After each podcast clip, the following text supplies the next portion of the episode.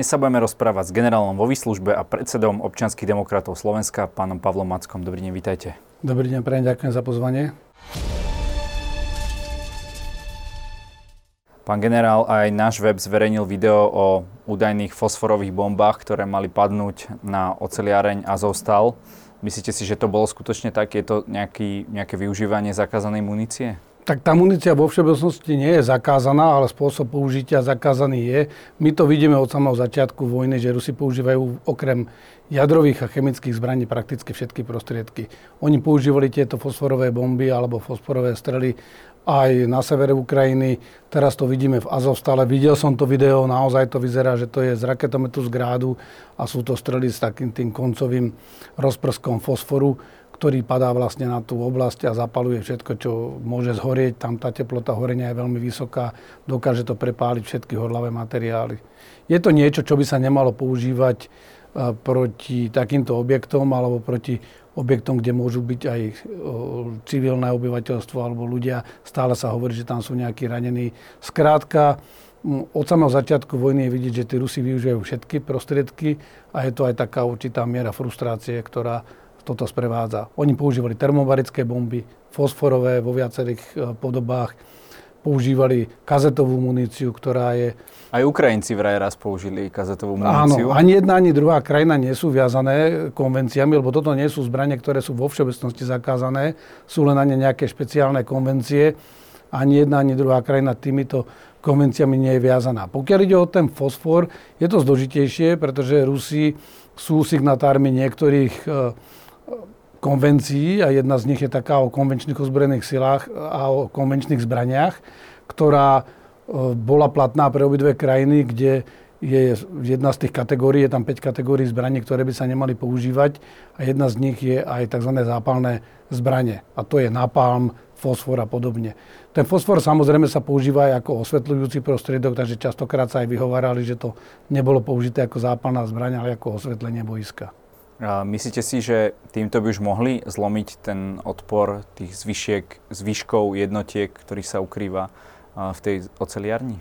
Nemyslím si, ja si myslím, že to, to bolo skôr opäť také demonstratívne, taká frustrácia, vystrelali to, čo mali k dispozícii, mali najbližšie tieto zápalné strelinu, tak použili to, ale e, tí vojaci sú poukrývaní hlboko v úkrytoch ani tento fosfor nedokáže preniknúť do tých úkrytov.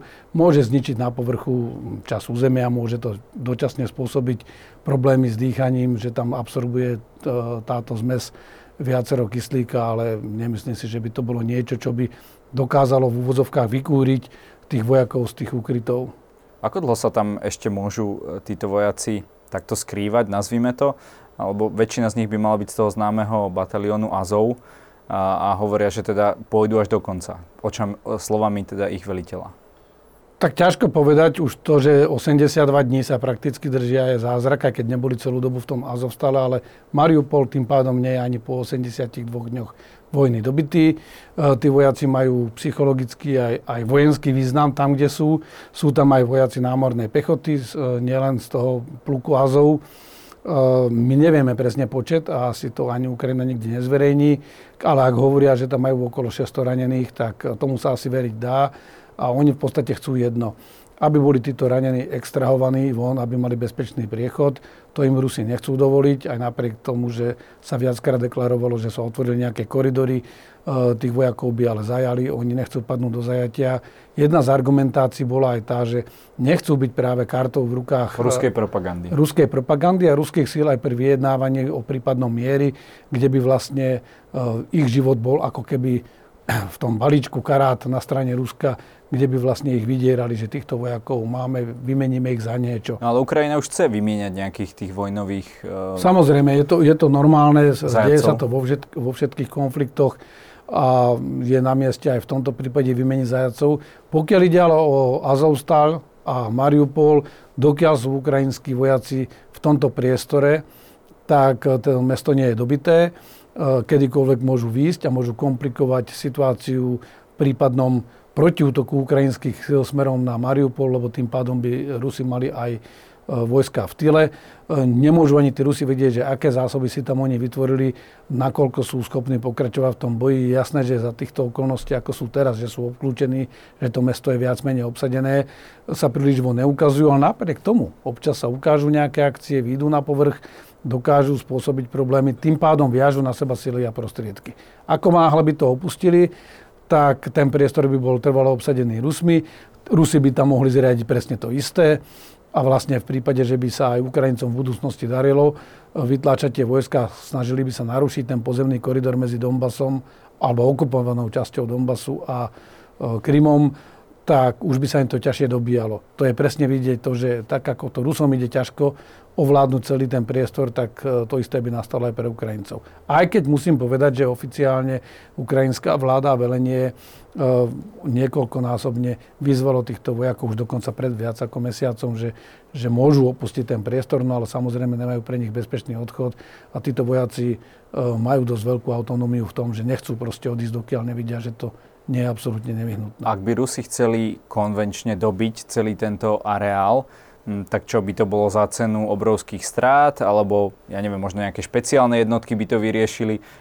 Je, je to pre mňa taká ako nie odborníka v tejto oblasti, že naozaj celá, celá, celý ten areál je obklúčený, nemajú tam zásoby, majú tam kopec civilistov, ranených a tak ďalej a stále sa držia. Ako, ako je to vlastne možné? 14 km štvorcových je odpoveď. 14 km štvorcových je obrovská oblasť, ten komplex e, ani na tých fotkách nevyzerá taký malý.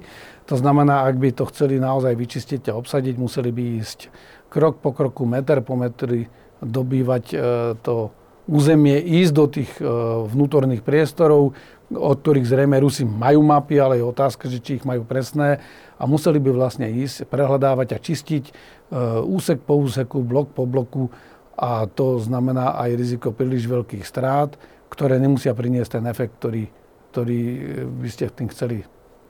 Konec koncov vieme príbeh Odesy, aj keď Odesa má prírodné prekážky, boli tam katakompy, boli tam tie pivnice a ani nacistické Nemecko nikdy vlastne Odesu nedobilo. Všetci sme čakali, aký preslov bude mať Putin 9. Eh, mája.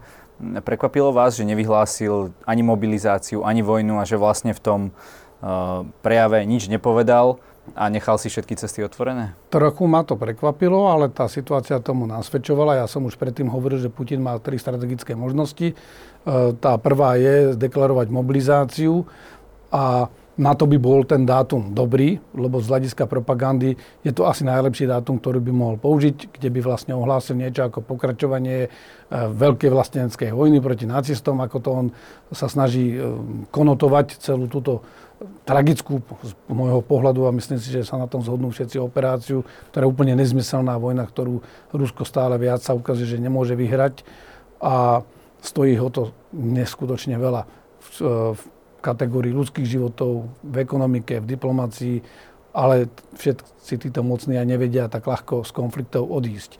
Druhá tá možnosť bola, že, že Putin by ponúkol mier, a s tým, že ale by si udržal územia, to aj naznačoval v tých svojich predchádzajúcich príhovoroch. A tretia bola celkom pochopiteľná, že neurobí vôbec nič, e, všetkých nás nechá vyčkávať a špekulovať o tom, čo môže urobiť.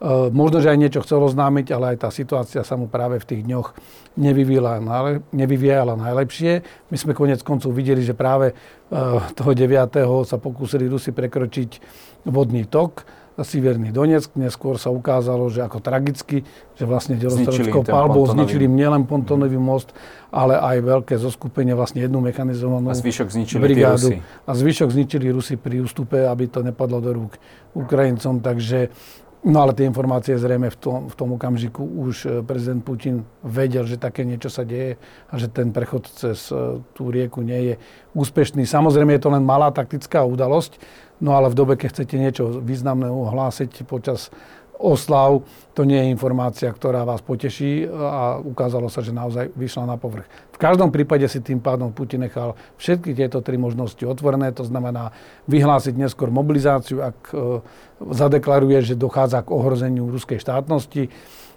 alebo e, prejsť do strategickej obrany, držať tie územia, ktoré má a pokračovať v ničení vnútrozemia Ukrajiny, čo by nahrávalo jemu, lebo nemá dosť sil na, pokračovanie v ofenzíve, alebo sa pokúsiť aspoň dokončiť čiastočne obsadenie toho Donbasu v pôvodných administratívnych hraniciach Luhanskej a Donetskej oblasti a potom zaujať takúto strategickú obranu a dlhodobo pokračovať v ničení vnútorzemia Ukrajiny. Každá z tých možností je stále otvorená, aj keď reálny vývoj na boisku nasvedčuje tomu, že, že tí Rusi už kulminujú aj v tej oblasti Donbasu. Tam sa im síce mierne darí, ale vidíme, že v oblasti Charkova e, Rusi podľa všetkého definitívne vzdali svoju snahu o obsadenie toho priestoru Charkova E, udržiavajú na východ od neho len to územie, ktoré je pre nich dôležité ako e, zásobovacie trasy z, Bel- Belgorodskej oblasti, ale aj samozrejme zo vnútrozemia Ruska. A na druhej strane Ukrajinci pokračujú v protiofenzíve, taktickej protiofenzíve, treba povedať, v tejto oblasti. E, na jednej strane vytláčajú ruské vojska smerom k štátnej hranici, ale pre nich kľúčové by bolo dostať sa až na Kupiansk, kde ide vlastne taká križovatka hlavných diálnic, ktoré idú zo severu, alebo hlavných trás zásobovacích aj železničných, ktoré idú zo severu e, a z východu smerom do oblasti Donbasu a, a vlastne aj do toho Iziumu. A na tom sú tie ruska, ruské vojska veľmi závislé. Takže ukazujú sa aj také prvé náznaky e, ukrajinskej protiofenzívy pri Iziume. Na druhej strane Rusom to, čo vidíme v oblasti Donbasu, tej Luhanskej a Donetskej republiky, je tam taká podkova, kde vlastne sú pevne usadené tie ukrajinské vojska opevnené. Pôvodný plán, keď sa začalo hovoriť o druhej fáze operácie, vyzeral tak, že ruské vojska sa pokúsia po tej ose Izium, Slaviansk, Kramatorsk, Bachmat až dole do Popasnej uzavrieť celú tú oblasť, obklúčiť ukrajinské vojska. To sa im nedarí. Pred dvomi týždňami už to vyzeralo tak, že vlastne začínajú robiť ako keby také pokusy o menšie obkolesenie vojsk, e, že by to vlastne celú tú zónu rozdelili na tri časti a tam, kde by sa im darilo, že by aspoň čiastkovo obklúčili tie ukrajinské vojska. Ale ani to sa im nedarí, hoci zaznamenali určitý taktický postup, ale práve pri tých prechodoch rieky Sivirny Donetsk sa ukazuje, že to nie je také jednoduché ani pre jednu, ani pre druhú stranu, ale Ukrajina má tie obranné pozície vybudované, Rusi ich musia prekonávať a je to pre nich veľmi ťažké a vyzerá to, že nie sú schopní prisunúť ďalšie vojska do tej oblasti. Ako je možné, že konflikt v roku 2022 má podobu takého, ktorý sme videli e, pred viac ako 100 rokmi, ako ste vypovedali, že to vyzerá skôr ako boisko Prvej svetovej vojny? Je to viacerými faktormi, je to rigidnosťou toho ruského velenia. Ono robia chyby aj Ukrajinci, ale evidentne že Rusi robia chyby na strategickej, operačnej a taktickej úrovni. Tí Ukrajinci aj napriek tomu, že urobili nejaké taktické chyby, tak to nemá zásadný vplyv na priebeh tých operácií. Sice strácajú niekde nejaké malé časti územia, e, alebo sa rozhodli včas ustúpiť z niektorých pozícií do ďalšej línie pripravených pozícií. Je to zvláštny úkaz pre mňa, lebo prvý raz som toto nie, takéto niečo videl v živote v Afganistane, kedy som vlastne tak pri jednom rozhovore e, pre takého známeho autora poznamenal, že, že najviac ma fascinuje na tom konflikte, keď sa stretne vlastne hypermoderná armáda e, s armádou prvej vlny agrárnou spoločnosťou, ako je Afganistan, že skončíte v tzv. vyčerpávajúcom alebo vojne na vyčerpanie v takomto konflikte. Uh, attrition warfare sa tomu hovorí v, v angličtine, je to opotrebovávacia vojna. No a teraz sa ukazuje, že aj dvaja technologicky vyspelí na súčasné pomery súperi môžu skončiť v podobnom konflikte. Je to dané tým, že tí Rusi si nevytvorili všetky tie predpoklady, ktoré by potrebovali na vedenie moderného Nejaká boja. letecká prevaha. Museli by mať leteckú nadvládu alebo minimálne leteckú prevahu e, lokálne. Tu síce majú, ale ten spôsob použitia letectva v koordinácii s eh, pozemnými palbami, delostrelectvom a s pozemnými vojskami nie je oslnivý, lebo je to zložité. Vy keď chcete lietať eh, s tými bojovými lietadlami, ktoré vykonávajú tzv. priamu leteckú podporu pozemných vojsk, má bombardujú pozície protivníka, keď to poviem takto ľudovo, tak oni musia lietať v nízkej letovej hladine, oni dokonca z palubných zbraní dokážu strieľať na tie pozície, nalietávajú z niekoľko desiatok metrov. Aj také môže byť, že to je rýchle, prekvapivé, no ale tým pádom musíte mať e, dokonalú časovú synchronizáciu s delostredeckými palbami, aby ste si aj, aj púhými minometmi alebo delostredstvom nezostrelili vlastné lietadla. Inak Rusom sa to viackrát stalo, že si svojimi prostriedkami zostrelili aj, aj vlastné letecké sily. E, takže ten pretlak letecký nie je taký príliš silný, tým pádom tie obrané pozície sú príliš pevné na to, aby tie ruské vojska ich tak ľahko prekonali nejakým dynamickým manévrom. Je to také metodické, krok po kroku, niekde sa im podarí o kilometr, o dva sa posunúť. Ja som čítal viaceré úvahy rôznych kolegov, expertov. E, niekto vychádzal z toho, že v takomto boji by denný postup mal byť 40 km. Na to druhý oponujú, že no ale to by nesmeli byť tie pozície pripravené. Ten postup by bol možný v tom priestore, keby sme tu mali mapu, že čo je za Izium, Slaviansk, Kramatorsk medzi tou takou pomyselnou líniou. Všetko, čo je, keď sa pozeráte čelom na mapu doľava k rieke Dnieper až pod Dnipro, je voľné otvorené pole. No ale práve tá oblasť okolo tej rieky Sivírny Donetsk, to je Pahorkatina, celkom dobrý terén, zalesnený, vodné prekážky, sú tam jazera, je tam tá rieka, ktorá tam veľmi meandruje a to je ideálny priestor pre tých obrancov a ukazuje sa, že Rusi nedokázali si vytvoriť dostatočnú prevahu, aby ho zlomili.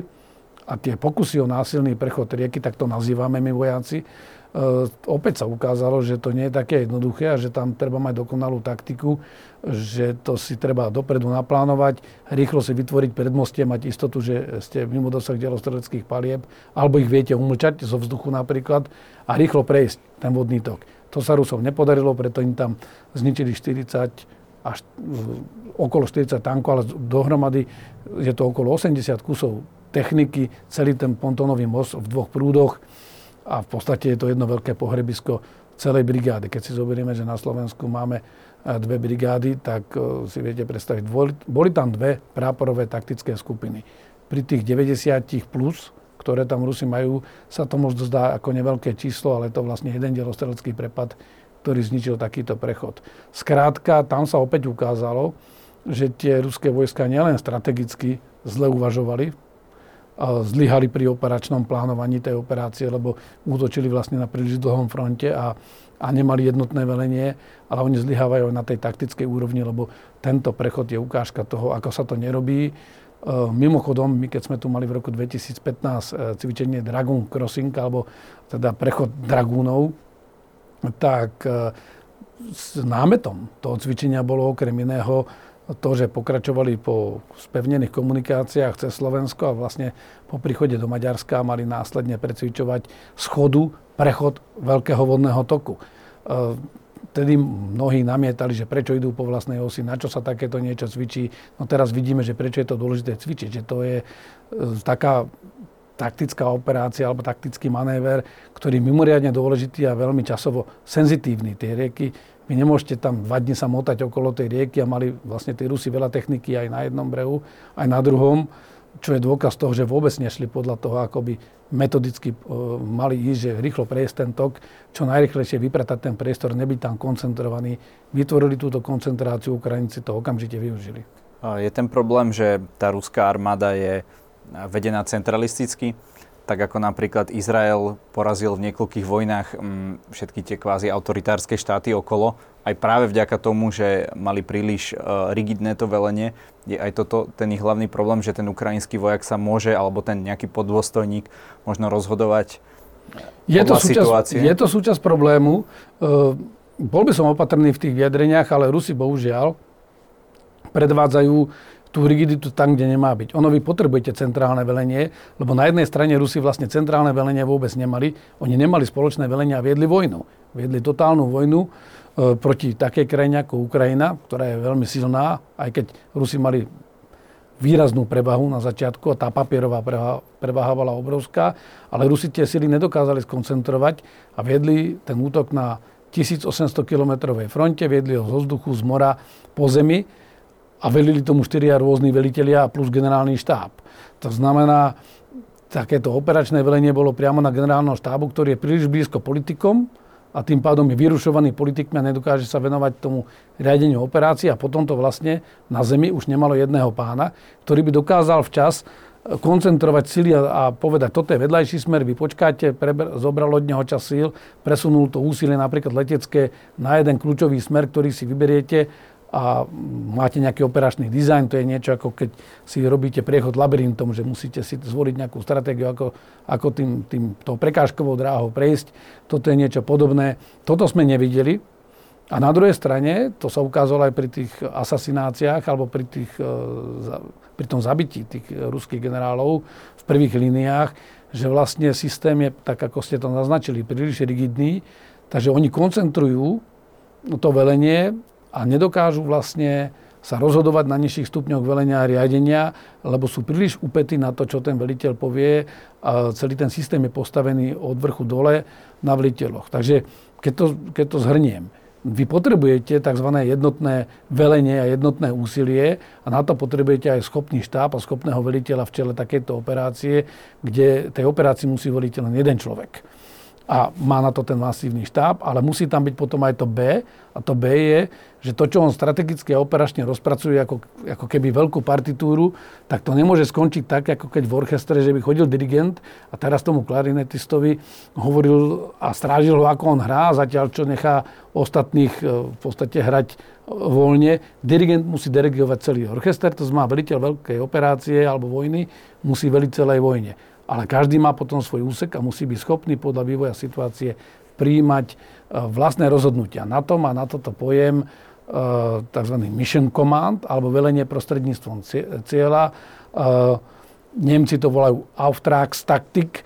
Je to skrátka taký systém velenia, že vy dáte tej formácii, to je jedno, či to je divízia, brigáda alebo je to prápor, vy dáte nejakú úlohu a poslanie, čo má splniť a nesnažíte sa ťahať za ruky tých veliteľov, tých vojakov, že ako to posledne plnia, lebo jednak majú štandardné operačné postupy, majú nejaké technické umezenia svojej techniky, ale zvyšok je na ich zrelej úvahe.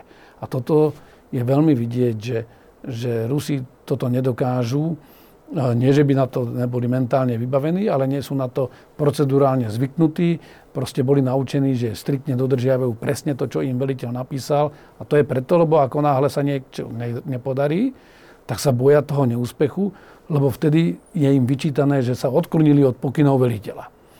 No ale tým pádom, keď sú pokyny veliteľa zlé, alebo sa situácia zmenila, tie predpoklady sú iné, než veliteľ predpokladal, tak ste príliš rigidní, neviete sa včas rozhodnúť a v takýchto veciach, ako je vojna, aj tieto operácie, akokoľvek sa nám zdajú statické, oni sú veľmi dynamické v tom mikromanagemente a vlastne to je to rozhodnutie, že keď tí Ukrajinci zistili, že tam je poloha prepraviska, a prechádza nám mechanizovaná jednotka alebo dve práporové skupiny cez rieku.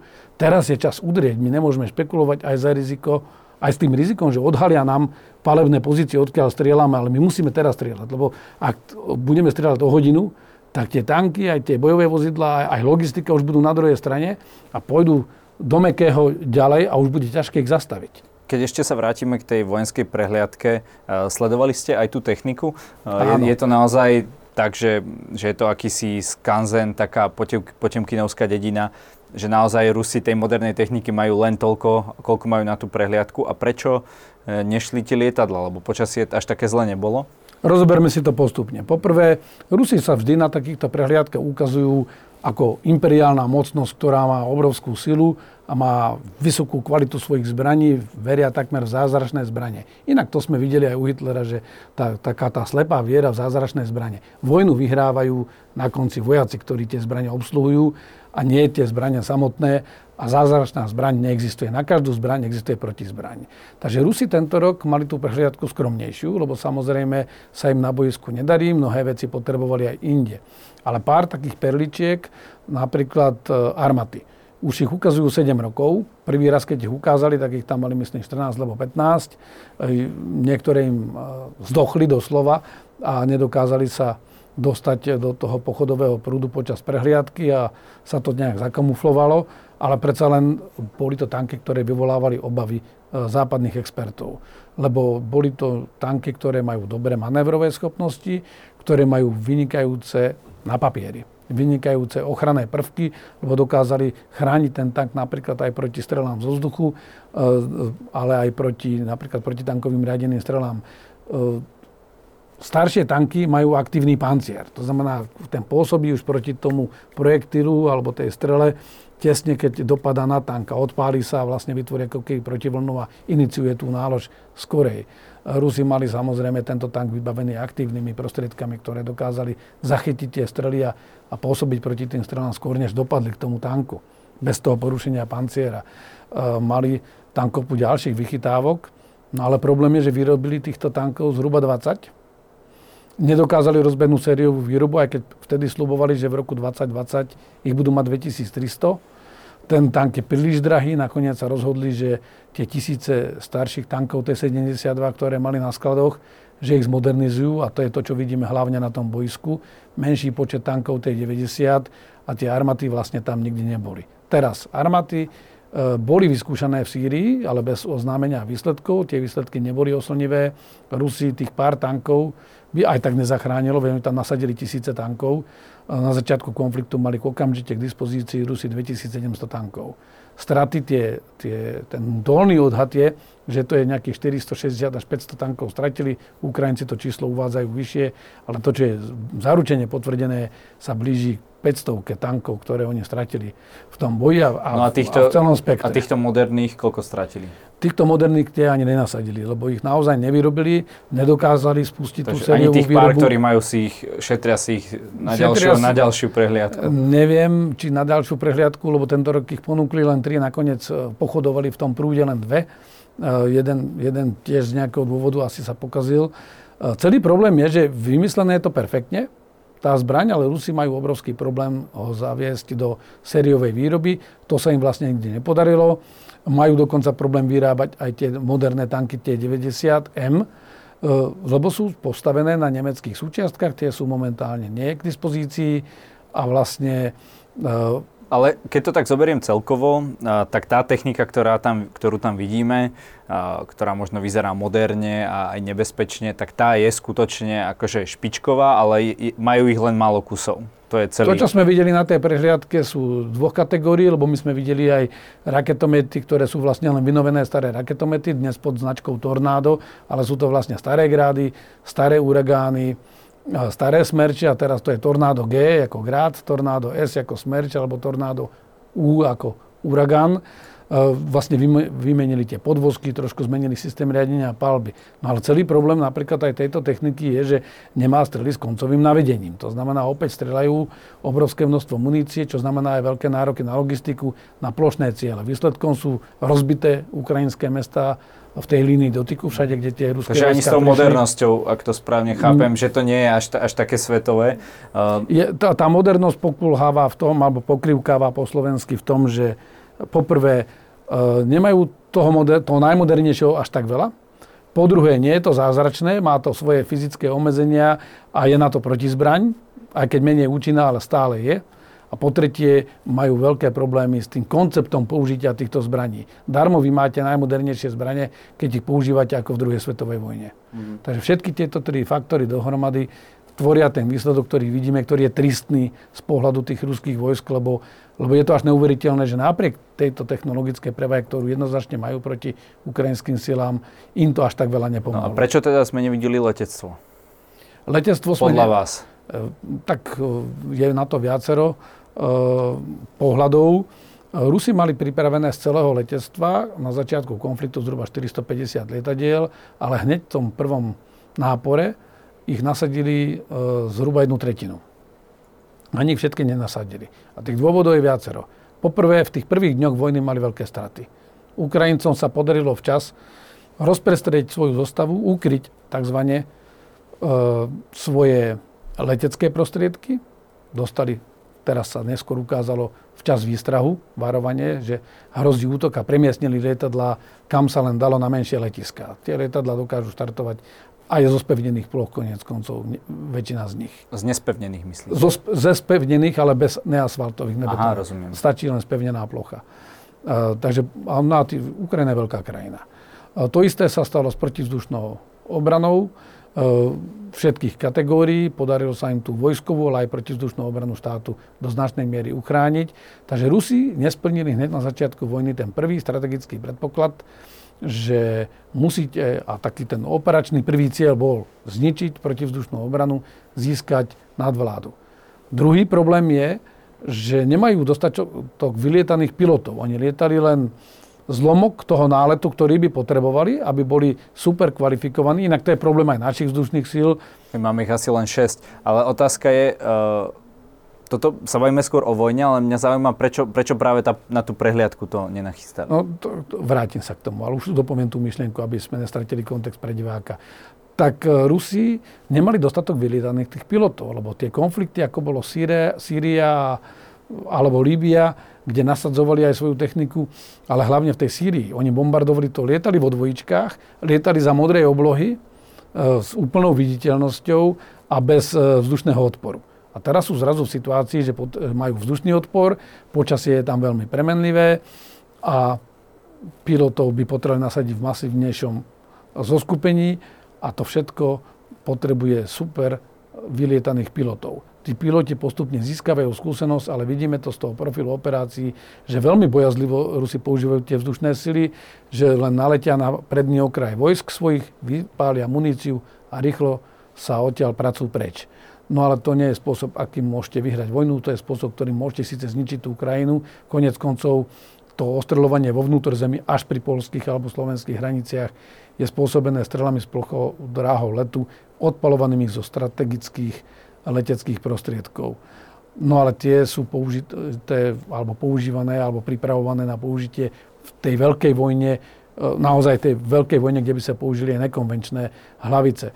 Toto je príliš drahá munícia. Ja som videl minulé zábery, že boli celí šťastní, že jeden raketomet, Uragán, ukrajinský zničili takouto strelou s plochou dráhou letu. ako keby Američania Tomahawkom strelali na jeden raketomet. No jeden raketomet je príliš malý cieľ na takýto drahý nástroj, najmä keď ich máte obmedzené množstvo. Pokiaľ ide o tú prehliadku, tak Rusi sa snažili to vydeklarovať, že vlastne bolo zlé počasie. No ja, tak ja som večer pozeral z tých rôznych 28 miest. V Moskve bolo polooblačno, všade inde bolo väčšinou modrá obloha, ako je dnes, keď to natáčame, že vlastne máte ideálne letové podmienky.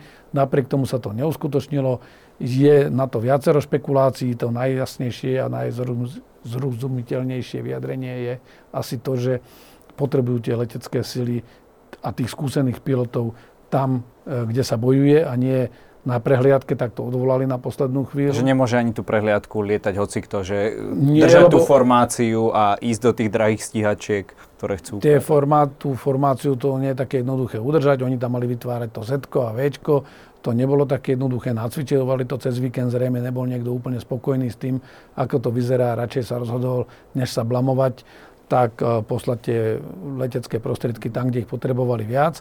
To poprvé, po druhé, môže tam byť aj paranoja že jednoducho nechceli tie prostriedky zo vzduchu, aby tam boli, aby náhodou ich niekto nezneužil a, a nespáchal sebevražednú misiu útokom napríklad na čestnú tribúnu.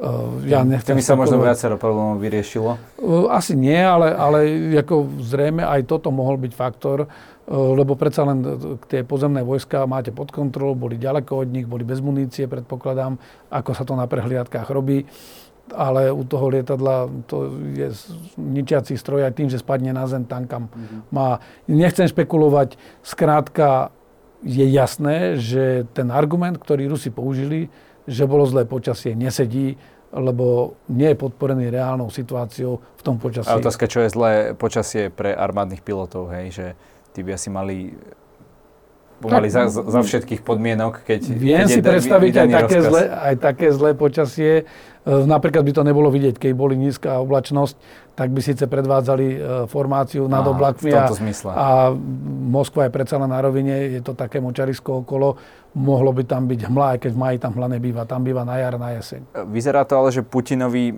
celý ten plán, všetko je úplne na, naopak, tak ako si to on predstavoval, no a v posledných dňoch Fínsko oznámilo, že chce ísť do NATO. Fínsko je krajina, ktorá má s Ruskom skúsenosti, e, tou, Fínsko, tou zimnou vojnou vlastne počas druhej svetovej a vlastne ale aj tak, tá podpora vstupu do NATO pred vojnou na Ukrajine bola zhruba 20%, dnes už je to 80%. E, čo to zmení vlastne okrem toho, že e, tá hranica NATO bude teraz, budú mať dvojnásobnú, ako mali predtým? Tak možno, že začnem s tým, ako Putin vlastne použil alebo vlastne nemal stratégiu, ale tváril sa, že stratégiu má, že je šachový veľmajster, ale na konci nehrá dobre ani dámu. Pretože išiel do tohto konfliktu, ktorý teraz sa to ukazuje, že naozaj nemal ani po tej vojensko-odbornej stránke pripravený, vojska neboli dostatočne vycvičené, nemal tam dostatočné zásoby, spoliehal sa na to, a to je to prvá chyba, ktorú môžete urobiť v konflikte, že sa spoliehate, čo urobí protivník. Nie, protivník, to je ako Marfio zákon, urobí vždy presne iné, eh, než to, čo ste predpokladali. To znamená, mysleli si, že sa tie ukrajinské sily vzdajú, že to rýchlo obsadia. Nestalo sa. E, potom sa ukázalo, že nemajú dostatok síl ani na vedenie boja, lebo tí Ukrajinci neboli až takí geniálni, jednoznačne sú lepší, e, flexibilnejší, agilnejší, to sa ukázalo v tom boisku, ale tí Rusi hlavne v tomto zaostávali. V tej flexibilite a agilnosti neukázali to, neboli na tú vojnu pripravení, neboli na to ani mentálne pripravení, nečakali ten húževnatý odpor a nevedeli z toho vycúvať. Všetky rozhodnutia, ktoré príjmajú, sú vlastne ako keby 10 e, minút po 12. Aj to stiahnutie z Kieva prišlo príliš neskoro s veľkými stratami. Teraz sa zakopávajú pri Chersone. Takže Putin, ak chcel a mal taký narratív, že vlastne je to preventívna vojna, lebo teraz sa nás snaží tak aj sám seba asi, lebo mi to pripadalo aj ten jeho prejav ako taký vnútorný monológ na tribúne, už takého unaveného starca, frustrovaný, že že vlastne on sám sebe zdôvodňuje, že ale ja som musel zautočiť, e, je to preventívna vojna, lebo inak by sa blížilo na to. No tak ale rozmýšľajme logicky. Takže zdalo sa mu, že je tam hrozba, že Ukrajina sa mu vstúpi, sa mu stane členom NATO a vstúpi do NATO a tým sa NATO priblíži k nemu, tak zautočí na Ukrajinu, aby ho obsadil a priblížil sa on vlastne k hraniciam NATO. Veď by sme ho mali na našich hraniciach, na polských hraniciach. Takže to je už úplne logický nezmysel, že tá argumentácia nesedí. Chcel uh, odradiť alianciu od rozširovania, chcel odradiť Fínov od Švedov od nejakej bližšej spolupráce a integrácie so Západom, vyhrážal sa všetkým, chcel po nás, aby sme sa de facto vzdali členstva v NATO a on, aby mal sféru vplyvu až, až uh, po rieku Odru.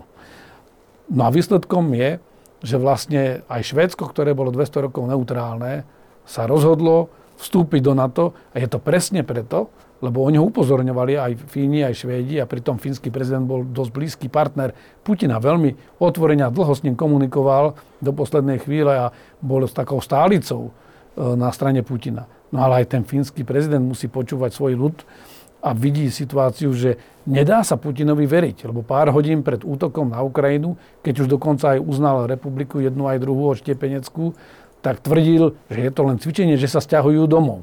Veď demonstrovali, ako nakladajú vlak, na vlak e, techniku a odchádzajú z Krymu. No samozrejme, premiesňovali sa len v rámci Krymu. To už to môžem ísť spätne teraz do sociálnych sietí a pozrieť sa na tie komentáre, aké vtedy boli k tomu od tých expertov, ktorí to sledovali. No výsledkom bolo, že zautočil brutálne na celú Ukrajinu.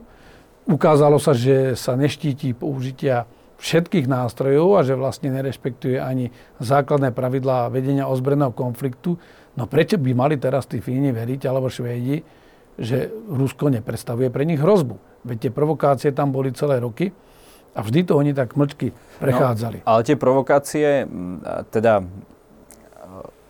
zástupca ministra zahraničných vecí povedal, že, že príde nejaká odveta a vymenoval tam, aké možné spôsoby, že vojenské, informačné a tak ďalej, ale pozeral som rozhovor s bývalým premiérom Fínska, oni si z toho nič nerobia.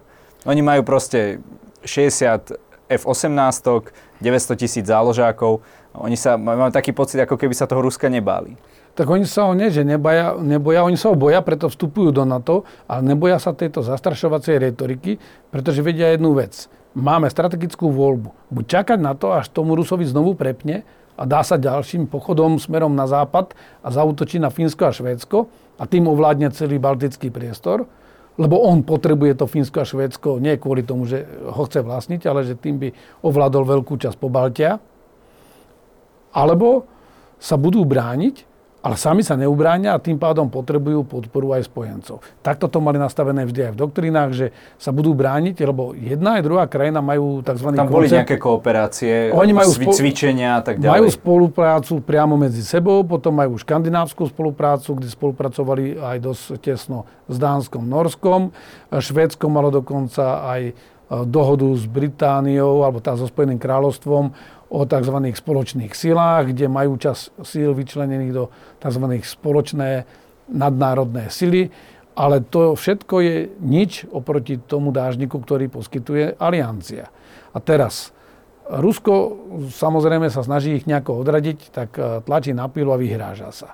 No ale ten protiargument je, veď provokovali aj doteraz tí Rusi a ukázali na tej Ukrajine, že, že sa naozaj neštítia aj takéto agresie a že teda tá provokácia sa veľmi rýchlo môže aj pre Fínov, aj pre Švedov zmeniť na realitu. A už bude príliš pre nich neskoro podobne ako pre Ukrajinu, že keď budú mimo akýkoľvek spojenecký zväzok, je príliš neskoro počas vedenia konfliktu hľadať spojencov. Očakávate, že by to mohlo e, zabrzdiť vetom napríklad Turecko, ktoré hovorí, že... Ja tieto... ešte neočakávam, ale poviem ešte trochu k tomu, že čo sa stane. A reálne Rusko nebude viac ohrozené, ale na to si výrazne posilne svoju obranu. Lebo my, keď sa pozrieme na Pobaltie, tak vlastne medzi Kaliningradom a bieloruským území je len taký úzky 100-kilometrový pás a celé to Pobaltie je na mm, rovine, ktoré je obsaditeľné ruskými vojskami pri také operácii podobnej ako na Ukrajine za pár hodín, za pár dní. Maximálne je to spočítané, že pri maximálnom odpore do troch dní by to vedeli obsadiť a zároveň by ovládli aj to Baltické more od Fínskeho zálivu, od toho Leningradského zálivu, alebo Petrohradského dnes, až po Kaliningrad. A keby obsadili rýchlo aj Gotland, ostrov švédsky priamo v Baltickom mori, tak vlastne celú tú východnú časť Baltického mora by Rusi dokázali ovládať a mali by veľmi výhodnú pozíciu. Oni majú takú tú technológiu, že anti-access, area denial, to znamená zabránenie prístupu a odopretie priestoru. Tým by vlastne odopreli ten priestor aj na znovu o, získanie Pobaltia.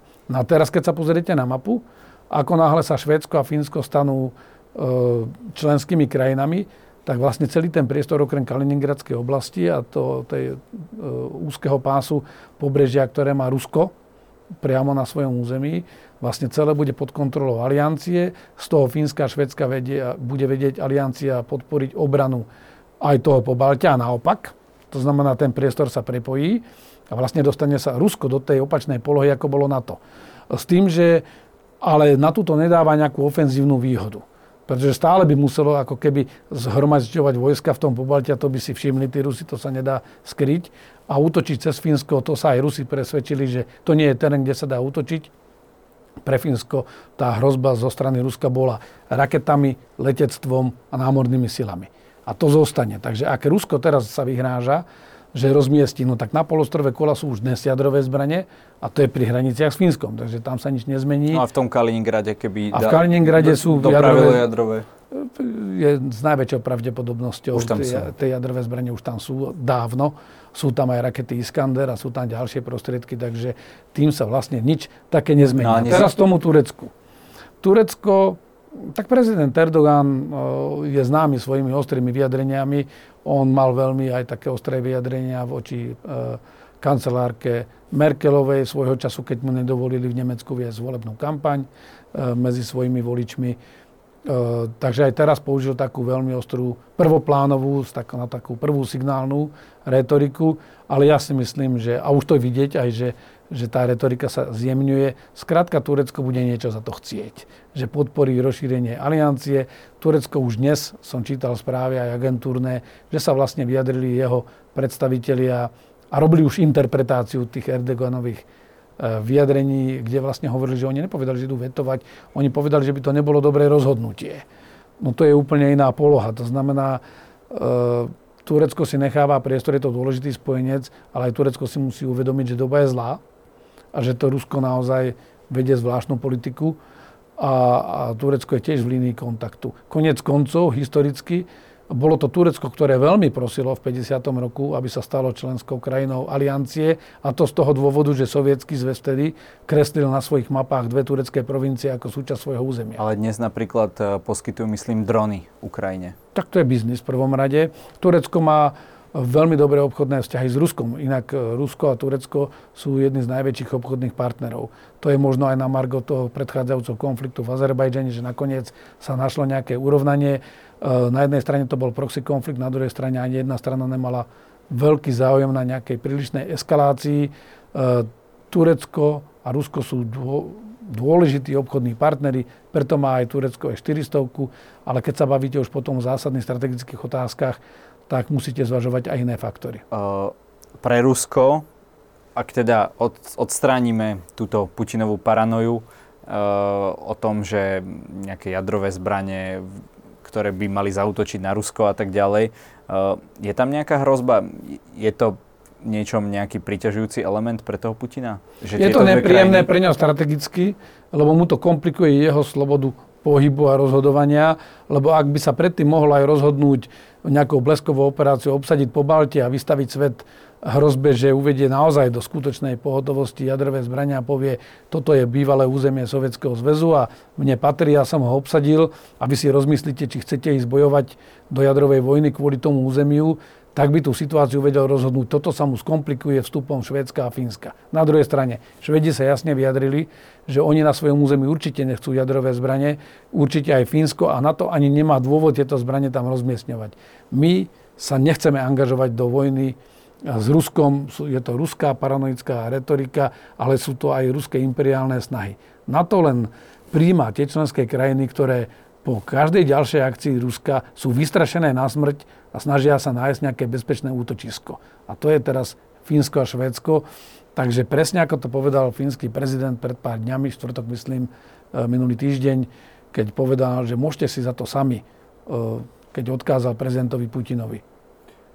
Pán Macko, každý u nás môže na záver povedať našim divákom to, čo sám uzná za. Nech sa páči. E, vážení diváci, v prvom rade by som chcel vás poprosiť o trpezlivosť. Vonku hneď za našimi hranicami prebieha vojna. Je to veľká vojna, ktorá určite nie je bez dopadu na nás. Znamená to komplikáciu pre celý svet a určite aj pre nás má to ekonomické dopady. Ale nesmieme strácať trpezlivosť a, a ako keby upustiť v tej solidarite s Ukrajincami. Oni potrebujú našu pomoc, potrebujú to tí utečenci, ktorí museli opustiť svoju krajinu kvôli vojne a potrebujú aj našu morálnu podporu. Na Ukrajine to nie je vojna len Ruska a Ukrajiny, to je aj vojna hodnôt a systémov. Slovensko chce byť e, v demokratickom systéme, v demokratickej časti sveta, kde občania rozhodujú o tom, čo sa bude diať, ako sa bude krajina spravovať a nie nejakí cudzí hráči. Takže chcem vás poprosiť, vydržme e, aj tie útrapy a to, to, to nepohodlie, ktoré táto vojna prináša. Je to veľká vojna a buďme radi, že nie je na našom území. Buďme solidárni s tými, ktorí touto vojnou naozaj trpia a strácajú aj životy. Ďakujem za rozhovor. Ďakujem za pozvanie.